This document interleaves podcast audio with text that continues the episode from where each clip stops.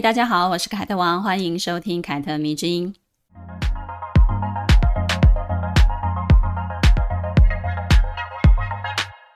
不久之前呢，有一位读者私信给我，他说呢，他自己觉得好委屈哦，因为嫁给了一个医生，大家就觉得哦，她是医生娘，对她的称呼呢，也就仅仅是某某某医生的老婆。但是呢，他自认为他自己婚后并没有放弃对自己的进修，虽然身为家庭主妇，但是他非常尽力的把家庭照顾得很好，孩子也教育得很好。可是呢，大家却没有看到他为这个家。付出了那么多，依然觉得这个家之所以这么好，完全就是因为他先生是一个医生，是他先生的功劳。为此呢，他就感到非常的不平。看完他的陈述之后呢，我就跟他讲，摆正自己的心态吧。毕竟呢，这是你们夫妻双方已经说好的职责分配，也是你自己个人的选择啊。你们这个小家庭运作得如此幸福美满，我想大家应该都可以知道，也都看得出来，这其中不乏你的功劳。但如果你需要的是别人的重视，或者是看见你的付出，从而称赞你，你其实可以大大的去强调自己身为后盾的重要性，并不需要谦虚，也不需要隐藏于丈夫的身后。可是，如果你既要选择低调，却又不甘被人忽略，那就有点矛盾了，对吧？如果真的不想被称为某某某医生的老婆，其实也可以大方的跟对方说，没关系，你可以叫我的名字，我叫做某某某。我常跟读者们分享啊，对自己诚实这一句话，其实就是希望大家直面自己的欲望。你对自己越诚实，你人生中所遇到的难题就大部分能被你解决，甚至不会再有那些庸人自扰的烦恼了。我也是这样子告诉我自己的，而且我执行的还蛮彻底的。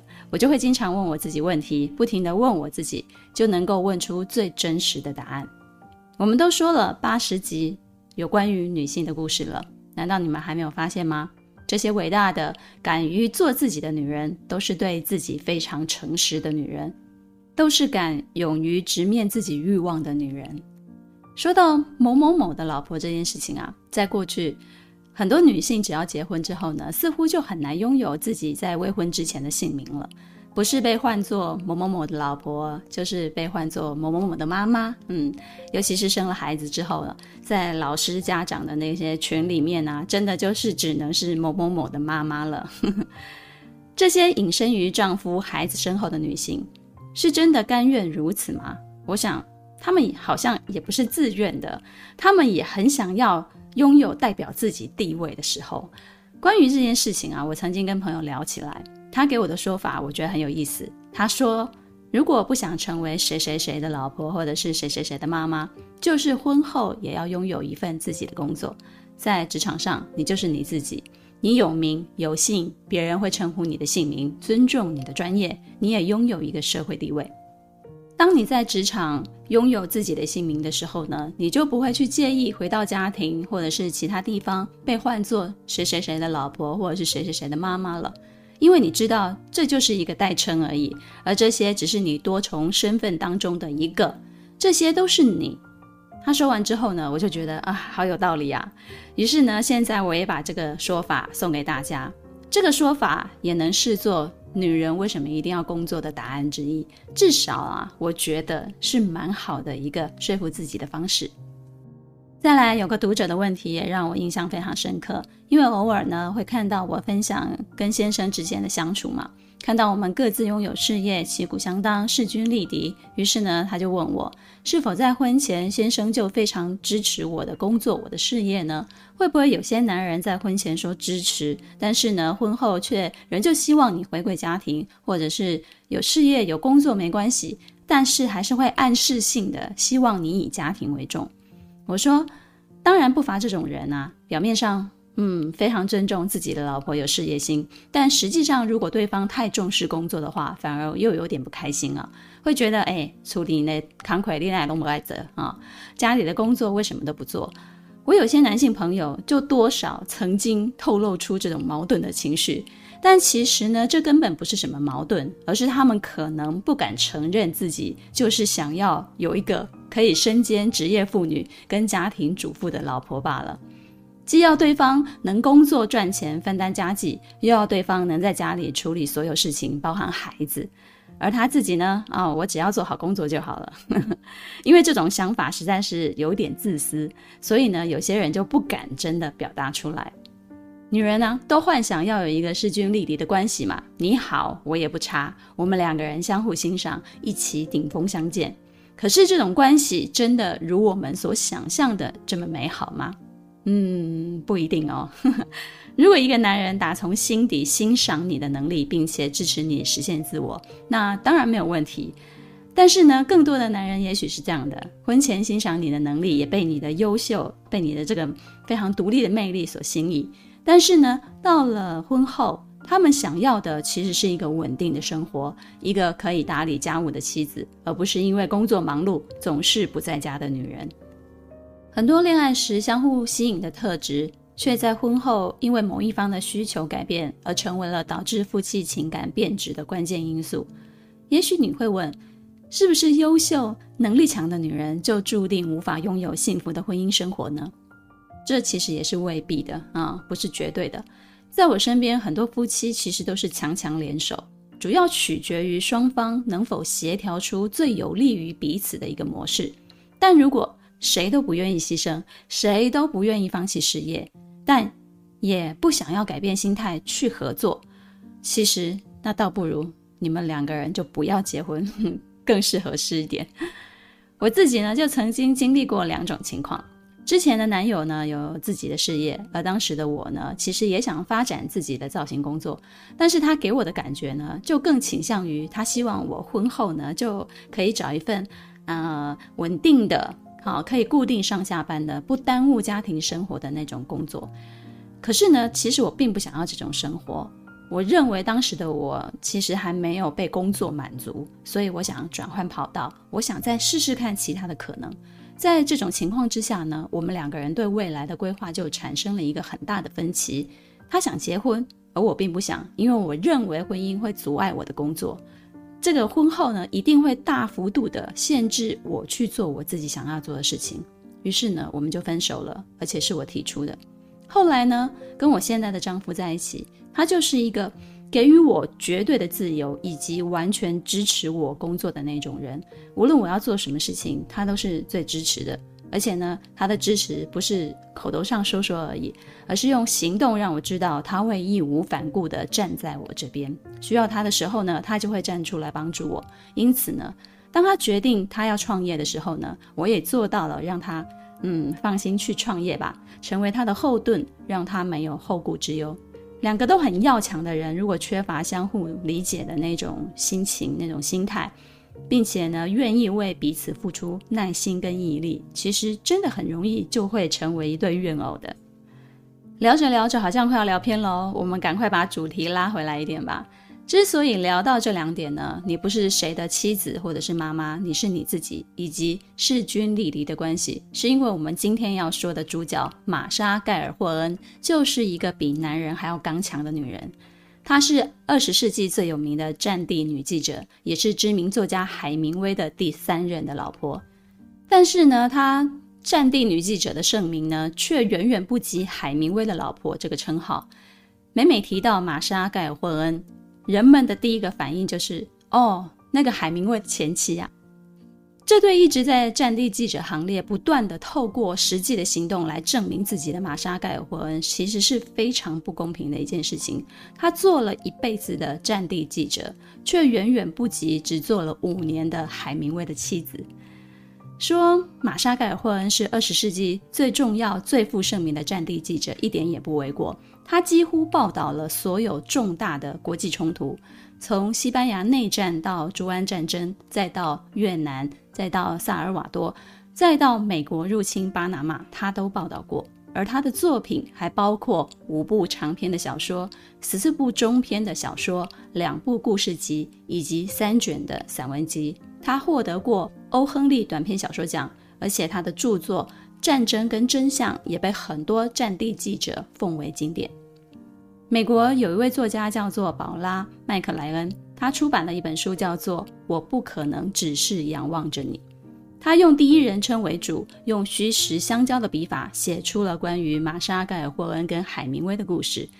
这本小说呢，让我们得以窥见他们是如何强烈的吸引、相互的爱慕，然后不顾一切的结婚，又是如何爱到最后不得不翻脸撕逼的过程。书名其实也蛮有意思的，叫做《我不可能只是仰望着你》，说明了两人之间对待这份关系的一个立场。海明威呢，希望妻子崇拜他，并且甘心服侍他，但是。玛莎·盖尔霍恩却是一个除了欣赏海明威之外，也有一番自己的理想跟野心要实现的女人啊。这样的两个人，自然最后是不可能走在一起的，是注定要来一场大撕逼的。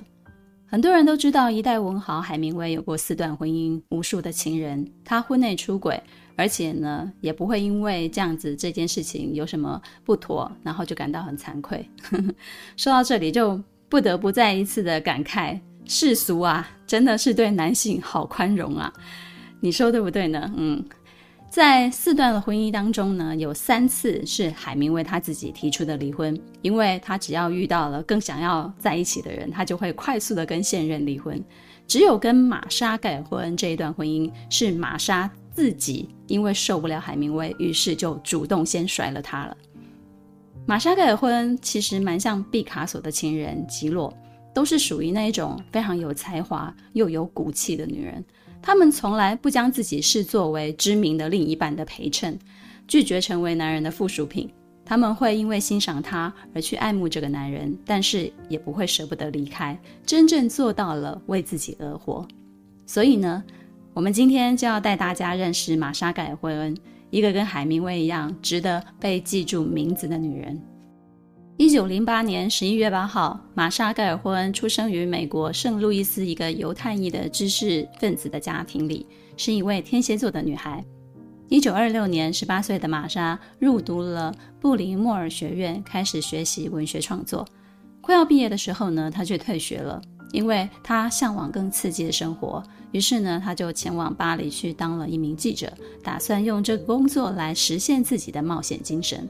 跟同年龄的女孩子相比，她非常的独立，也非常的特别，因为她并不想走大家都在走的那条路，毕业然后结婚生子。待在巴黎的期间呢，她为美国各类的报刊杂志写专栏的报道，并且加入了一些民间的政治团体。在美国经济大萧条的期间呢，她所撰写的各种报道的文章呢，连当时的美国第一夫人都非常的喜欢，以至于呢，他们后来就成为了像闺蜜一般的朋友。在巴黎的时候呢，她有过一次婚姻，丈夫是一位法国的侯爵，同时也是一个政治学家跟新闻记者。只不过呢，在女性的地位普遍都还比较低下的时期呢，她婚后坚持事业，并不妥协于做一个。单纯的家庭主妇，而这种性格呢，最终还是使得她的婚姻呢以离婚收场了。仅仅维持了两年，这一段关系就走不下去了。婚姻结束了之后呢，她就回到了美国，开始作为一名小说家出道，连续写了《疯狂的追求》《灾区现场》等等的作品。一九三六年的年底，玛莎在佛罗里达旅行的时候呢，在市中心的一间酒吧，就这样遇见了海明威了。当时的海明威已经是非常有名的人了，他已经出版过《太阳照常升起》等等的小说，是一位颇具有知名度的作家。两个人呢在酒吧相遇，海明威第一眼看见身材高挑、气质出众的金发美女玛莎，就深深的被她吸引了。两人一席话谈下来之后呢，更因为同样都是作家跟记者的身份，有着无数的共同话题，而越聊越起劲了。二零一二年的时候呢，有一部电影上映了，叫做《海明威与盖尔霍恩》，也有人翻译叫做《恋上海明威》。这一部电影由克里夫·欧文扮演海明威，然后妮可·基曼饰演他的妻子盖尔霍恩。大家如果有空的话，可以找出来看看。海明威呢，深深的被玛莎身上那一种坚毅的自信给吸引了，觉得眼前这个女人，哇，太有魅力了吧，跟我认识的所有的女人都不一样。这个女人呢，她有自己的想法，也敢说出来跟我讨论，所以呢，哇，实在是太有意思了。只不过呢，当时海明威是一个有妇之夫，所以呢，即便相互的欣赏，玛莎盖尔霍恩也仅仅是把这一段感情留在当晚的酒吧里面而已。一九三七年，马德里遭遇轰炸，玛莎就写下了自己第一篇前线的报道《唯有子弹哀鸣》。这篇报道呢，以鲜活生动的笔触描写了战地中普通人的生活，引起了非常大的关注，让人深深地感受到战争的残酷跟无情。也因为这篇文章，使得玛莎盖尔霍恩成为了一名战地记者，开始被大众所熟知。西班牙内战之后，海明威跟玛莎就分别前往了前线做报道。那是一九三七年跟一九三八年，海明威的身份是北美报纸的联盟记者。而盖尔霍恩的身份呢，则是《克里尔周刊》的记者。他们两个人呢，在战火中进入战事，却也越来越无法自拔地爱上了对方。海明威说：“玛莎是他见过最勇敢的女人。”战争结束之后呢，海明威就回到了美国。而且呢，以迅雷不及掩耳的速度就跟第二任老婆离婚了。他付出非常大的代价，就是一次性的给出全部的家产，他也要离婚。可以说，为了娶玛莎盖尔霍恩，一代文豪海明威即使净身出户也在所不惜了。一九四零年十一月二十号，玛莎盖尔霍恩跟海明威结婚了，成为了海明威第三任妻子。在欧洲度蜜月旅行的期间呢，海明威就写出了名著《战地钟声》。之后呢，他们结婚，租下了古巴的庄园，在这里度过了将近一年非常甜蜜的生活。但是，当热恋、当新婚的那股劲儿啊一下子过去的时候呢，两个人在生活上出现的摩擦就越来越明显了。本来脾气就比较暴躁，而且有大男人主义的海明威呢，一下子就暴露了很多很多的缺点。也暴露出了本性。他不仅个人在生活上是一塌糊涂的人，他不喜欢干净，然后总是把房间弄得乱七八糟的。而且呢，他喜欢养猫，尤其是公猫，并且呢，认为将公猫做绝育手术呢，会阻碍他的男子气概，所以呢，就任由养的猫随便的发情乱叫。玛莎当然是受不了这种生活啊，于是呢，他就偷偷的将猫带去做手术，两人还因此大吵了一架。但是呢，这些在生活上的摩擦，哪一对夫妻没有过呢？啊，两个人吵一吵，总是还可以复合的嘛，日子还是可以过下去的。他们真正的分歧呢，是在一年之后，玛莎接到了周刊的邀请，希望呢他去中国报道抗日战争。玛莎非常非常乐意，就接下了这个任务，即刻呢就前往中国了。海明威呢，于是就跟随妻子也一起来到了中国。但是到了中国之后呢，玛莎就开始忙碌啦，没日没夜的去做采访，希望呢海明威可以自己照顾自己，自己处理自己的事情。于是呢，他就开始有一种自己好像变成妻子的陪衬的感觉，所以呢就非常的不开心。当玛莎马不停蹄的采访一个又一个的人物，撰写报道的时候呢，海明威呢却无所事事，如同一个观光客。玛莎回到家之后呢，啊，非常非常兴奋，想跟海明威分享自己对中国的各种看法，却意外的受到丈夫的冷嘲热讽，于是呢，就产生了更大的分歧了，让他们之间的嫌隙呢越来越大。一九四三年结束了中国之行之后呢，玛莎后来又启程去了欧洲战场做报道。有了中国行的经验之后呢，他决定不要再带着海明威同行了，他好麻烦哦。于是呢，他自己打定了主意就出发了，完全没有跟海明威商量。这个举动呢，惹得海明威非常非常的不爽，他马上就发了一封电报给远在欧洲的玛莎，质问他说：“你究竟是战地记者，还是我床上的妻子？”这件事呢，导致了两个人之间的矛盾变成了一种较量。为了报复妻子，为了打击他的自信，海明威后来就在诺曼底登陆之前呢，主动放话说给周刊说：“我提供你们战地的报道，因为这样子呢，就能够挤掉玛莎去前线的机会。你要知道，当时的前线的记者的名额其实是非常有限的，而且呢，原本女性记者就已经饱受偏见的困扰了。所以，当海明威故意出现取代了玛莎的位置之后呢，他当然就受不了啦。”这对一个把工作摆在第一的女人来讲，真的是一个很大的打击。但是，但是，但是呢，玛莎并没有因此就屈服了，她没有因此就不去诺曼底了，她就设法潜入了一艘医疗船，并且假冒成医疗队的担架手，就这样子潜入了诺曼底，带来了第一手的前线报道。这个勇敢又智慧的举动呢，让她成为第一个登陆诺曼底的女记者。后来她回忆就这样讲了：“我将会跟随战争，到达我每一个能够到达的地方。”只不过，就算她做出一般男人都做不到的报道，人们还是仅仅把她当做海明威的妻子，多过于记者玛莎盖尔霍恩。甚至呢，他在自己个人的出版书籍上呢，编辑还建议他加上海明威的妻子的头衔。这个非常白目的提议，当然就是被玛莎断然拒绝了。我想，不仅仅是玛莎，只要是对自己的事业有所坚持的女人，都会拒绝的。你说对吧？因为工作的关系，聚少离多，加上两个人后期颇有竞争意味的那种状态，使得海明威开始向外寻求慰藉。而玛莎呢，最终因为海明威出轨而提出了离婚。一九四五年，两个人的婚姻以离婚收场了。离婚后的玛莎呢，一直专注于战地记者的报道，将记者的工作进行到底。倒是海明威一直都不肯放过玛莎，他为了嘲讽他的前妻呢，曾经写下了一首叫做《致玛莎盖霍恩的阴道》这一首吟诗。把玛莎的阴道呢比作是一个很陈旧的热水袋的颈部，说这个部位已经有了皱纹，而且松弛。无论他跟哪个女人上床，他都会将这首诗念给这个女人听。海明威呢，甚至还说，世界上有千千万万的名叫玛莎的女仆，她们都那么乐于服从命令。玛莎盖尔霍恩挺可爱的，可惜啊，就是太野心勃勃了。我想听到这里，很多。女性的听众朋友应该坐不住了，应该在内心大喊：“没想到一代文豪海明威竟然是这种杀猪啊、！”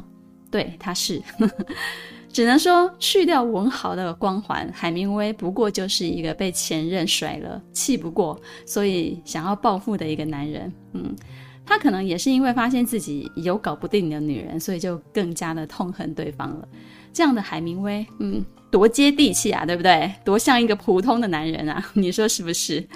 至于玛莎嘛，她当然也知道海明威做了什么，只是她一点也不想搅和，不想要搭理对方。之后呢，她又再婚了，对方是《时代周刊》的主编，但这段婚姻呢，最终也没有走到最后。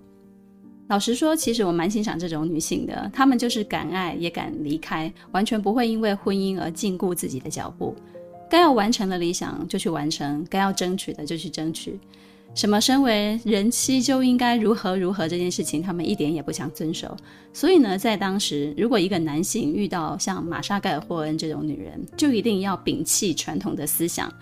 如果无法跟她并肩同行，最后也只能分道扬镳了。而这种女人呢，是永远永远不会为了男人停下脚步的。海明威在一九六一年用一把猎枪结束了自己的生命，而玛莎呢，却比他多活了三十七年，活到了九十岁，才因为癌症导致双眼失明，没有办法继续工作了。于是呢，他才在伦敦服药自尽。这个女人呢，真的一生都在前进，没有停下来或者是后退。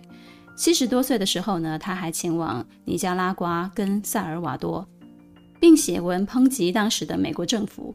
八十一岁的时候呢，他仍坚持报道美国入侵巴拿马。伦敦《每日电讯报》称他为世界上最伟大的战地记者。在他生前的那些日子里呢，他一心完成自己的事业跟他的工作，绝口不提海明威，并且呢，在自己的自传里写下：“我的人生不是任何人的注脚，坚定地拒绝成为任何男人的附庸。”一九九九年，以他的名字玛莎盖尔霍恩为名的新闻奖成立了，用来鼓励跟他一样热爱记者工作的人。回到我们一开始讨论的话题吧，一段势均力敌的关系是否就象征着幸福呢？现在有多少女生迷恋“势均力敌”这四个字，就有多少男生对这四个字产生了疑惑。智者如大文豪海明威。在欣赏像玛莎盖尔霍恩这样子独立的女性被她的魅力倾倒的同时呢，依然会希望她可以在家庭里面扮演小娇妻，甚至呢，在妻子的志向跟自己的愿望当中呢，希望妻子顺从于他，所以呢，他才会发那则电报嘛，去质疑玛莎盖尔霍恩，你究竟是战地记者，还是我床上的妻子？还记得我曾经聊过 HBO《我的天才女友》这一部影集吗？它的原著小说是《那不勒斯四部曲》，不管是影集还是小说，我都非常推荐大家可以去看看。我的天才女友在第三季里面，女主角之一的莱农就已经结婚了。她跟丈夫呢都是非常优秀的知识分子。婚前呢，她自己写了一部颇受争议，但是也受到非常多的好评的小说。她成为了一个新锐的小说家，而她的丈夫呢，则是大学的教授。本来莱农婚后呢，还想要好好的往小说家的职业去发展，不太想要很快的就生小孩。但是呢，事与愿违，他们夫妻很快的就有了两个孩子。于是呢，莱农就成了一个家庭主妇，每日忙于家务跟孩子，便无暇专心的去创作小说了。她后来渐渐的觉得，哦，我这样子不行。于是呢，苦于被家庭事务消耗了大半个心力的她呢，就跟丈夫商量。可不可以帮家里请一个佣人来帮她搭把手？结果呢，丈夫义正辞严地回她：“我不希望家里有一个奴隶。”莱农听到这一段话，就反问了丈夫说：“那你觉得我就应该是这个家庭的奴隶吗？你跟其他的男人一样，你想要的不是妻子，是忠实的奴仆吧？”我之所以在举莱农的这一段话啊，他们的夫妻相处之间的这个例子，其实是想说。我发现，在当今的社会里面，很多男性开始更倾向于喜欢独立女性，并且很乐意跟他们组织家庭。但是婚后呢，这些男性并没有摆脱传统角色的思维，依然觉得照顾家庭这一方面，女人应该承担更多，尤其是生了孩子之后。但如果真的是势均力敌的关系，无论是谁的工作，都应该受到对方的尊重跟重视吧。两个人可以协调调度，但是不是牺牲其中的一方来换取另一方的稳定。对于女人来说是这样，对男人来说其实也是这样的。我之前呢曾经透露过，我自己以前的工作非常的忙碌，跟我的先生呢经常是聚少离多的，因为很多时候不是我出差就是他出差，两个人一个月算一算会有两个多礼拜是没有在一起的。因为工作性质的关系，我们即使计划好要去哪里旅行，有些时候，应该说大部分的时候，也会需要为了工作而让步。于是呢，就有人问我了：难道你都不会埋怨某人没有陪你吗？这个问题其实我也问过我自己，但是我问的角度是：难道某人不会埋怨我都没有陪他吗？而事实是。我们谁都没有埋怨过谁，这是实话。而且呢，非常可以理解，很多事情必须为工作让步，而自己在他背后做做彼此的后盾，其实就很好了。可是很多的夫妻却不是这样的，他们彼此都扯后腿，呵呵，在家的不开心，出去工作的也不开心。就像海明威一样，做不到支持玛莎，还埋怨她，却忘记了当初之所以欣赏这个女人，就是因为她强大的企图心所展现出来的那一种魅力。很多女人也这样，当初被对方的野心勃勃给吸引了，结果呢，真的成了男女朋友或者是夫妻之后呢，却希望他好好的待在自己身边。说真的，这真的不是势均力敌的关系哦，这是完全不匹配的，好吗？时至今日，如果一个女人把更多的心力放在工作，多少还是会落人口舌的。但是我想要告诉大家。有前辈玛莎盖尔霍恩走在你的前面，你大可以不用害怕。玛莎的独立跟她的强悍是一个标杆，他不受拘束，敢爱敢恨，为了实现自我的理想，奋勇地向前。